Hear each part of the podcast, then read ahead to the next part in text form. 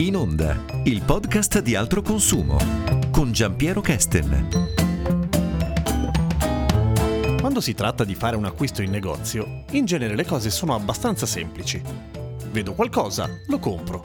E se mai dovessi scoprire che quello che ho acquistato è difettoso, potrei sempre comunque tornare in negozio con lo scontrino e farmelo cambiare.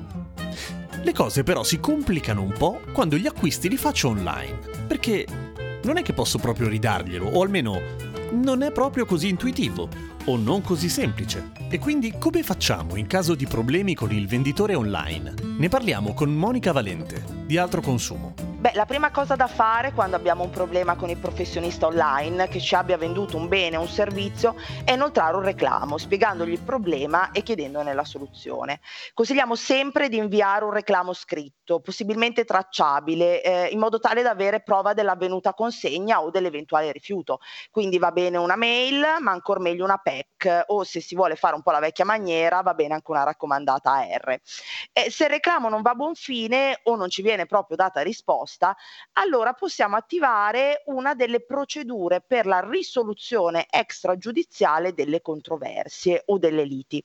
Eh, questo parolone uscito dai manuali di diritto ci fa subito capire che parliamo di procedure più snelle ed agevoli perché non prevedono il ricorso ad un giudice. Possiamo attivare o la procedura per la risoluzione alternativa delle controversie, all'inglese l'Alternative Dispute Resolution, anche detta ADR perché viene spesso indicata col suo acronimo, eh, da attivare presso gli organismi di mediazione e conciliazione oppure presso gli organismi istituiti dalle Camere di Commercio. Online sul sito del MISE, del Ministero per lo Sviluppo Economico, oppure della Camera di Commercio del vostro territorio, potete trovare la lista degli organismi a cui rivolgervi per trovare una soluzione amichevole col professionista. In alternativa c'è la procedura di risoluzione delle dispute online, l'Online Dispute Resolution, eh, anche detta ODR, giusto per confonderci. Una si chiama ADR, l'altra si chiama ODR. Però l'ODR ha una particolarità eh, risolve solo controversie sorte online e si svolge interamente sul web, sulla piattaforma telematica della Commissione europea. Come faccio a attivare l'ODR in questo caso? Beh, la procedura è quanto mai snella ed agevole. I consumatori possono collegarsi alla piattaforma telematica ODR sul sito della Commissione europea. Eh, l'indirizzo della piattaforma dovrebbe essere raggiungibile anche dal sito del professionista che nelle condizioni generali di vendita dovrebbe spiegarci di cosa si tratta e metterci metterci il link per raggiungerla. Ovviamente non sempre è così, ma googolandola si trova facilmente. Una volta collegato, il consumatore può scegliere l'organismo a cui devolvere la controversia, attivando così la procedura.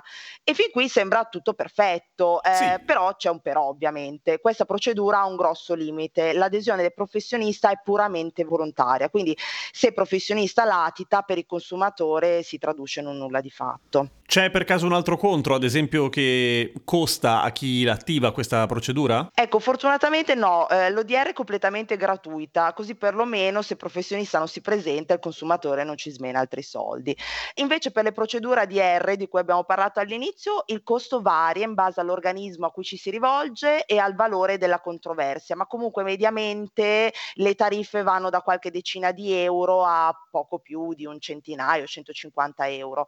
Eh, una cosa ci tengo a dirla, quando il consumatore sceglie una di queste procedure, eh, non si deve aspettare di ottenere sempre esattamente ciò che chiede, eh, anche se magari ha tutte le ragioni dalla sua parte, perché questi strumenti tendono a trovare un compromesso, cioè una soluzione che vada bene ad entrambe le parti, perché a volte magari è conveniente rinunciare a qualcosina per portarsi a casa una soluzione. Che è meglio di niente, diciamo. È meglio di niente. E se nemmeno così riesco a spuntarla, io consumatore ovviamente? Se il reclamo non va a buon fine, se non si trova una soluzione amichevole, si può sempre ricorrere ad un giudice. Ma mh, mm, come potrete ben immaginare, considerando i costi e i tempi della giustizia, soprattutto se il valore della lite è contenuto, eh, non ne vale la pena, diciamoci la verità. E allora tu mi dirai, vabbè, ma allora il consumatore a questo punto deve rinunciare a far valere i propri diritti. È più o meno quello e che stavo pensando, sì. Hai ragione e ahimè eh, a volte sì, devo, devo essere sincera, magari nell'immediato sì, però ecco ricordiamoci che tutti noi consumatori possiamo fare la nostra parte, ad esempio segnalando le nostre disavventure e i comportamenti scorretti di cui siamo vittime alle associazioni di consumatori, ma anche all'autorità garante della concorrenza e del mercato, la cosiddetta antitrust, che raccoglie appunto le segnalazioni sulle pratiche scorrette e quando raggiunge un numero ragguardevole poi avvia delle indagini che arrivano ad inibire, no? a sospendere quei comportamenti scorretti o a sanzionare gli operatori che li mettono in campo. Quindi se magari nel nostro singolo ci sembra di essere inermi, a volte agendo tutti insieme contro questi problemi si ottengono dei risultati per tutti. E per fare una segnalazione all'antitrust, ad esempio, è complicato? No, non è particolarmente complicato. Sul sito dell'antitrust si trovano tutte le istruzioni per farlo. Quindi sì, il consumatore è tutelato quando fa acquisti online. Ahimè, c'è anche un certo margine di incertezza, diciamo, per la risoluzione della questione. Però l'unione fa la forza, nel senso che, appunto, come dicevamo giustamente, segnalare un comportamento particolarmente poco soddisfacente di un professionista dal quale abbiamo acquistato online può essere utile ad altri consumatori e nel tempo trasformarsi in un'azione concreta da parte dell'antitrust.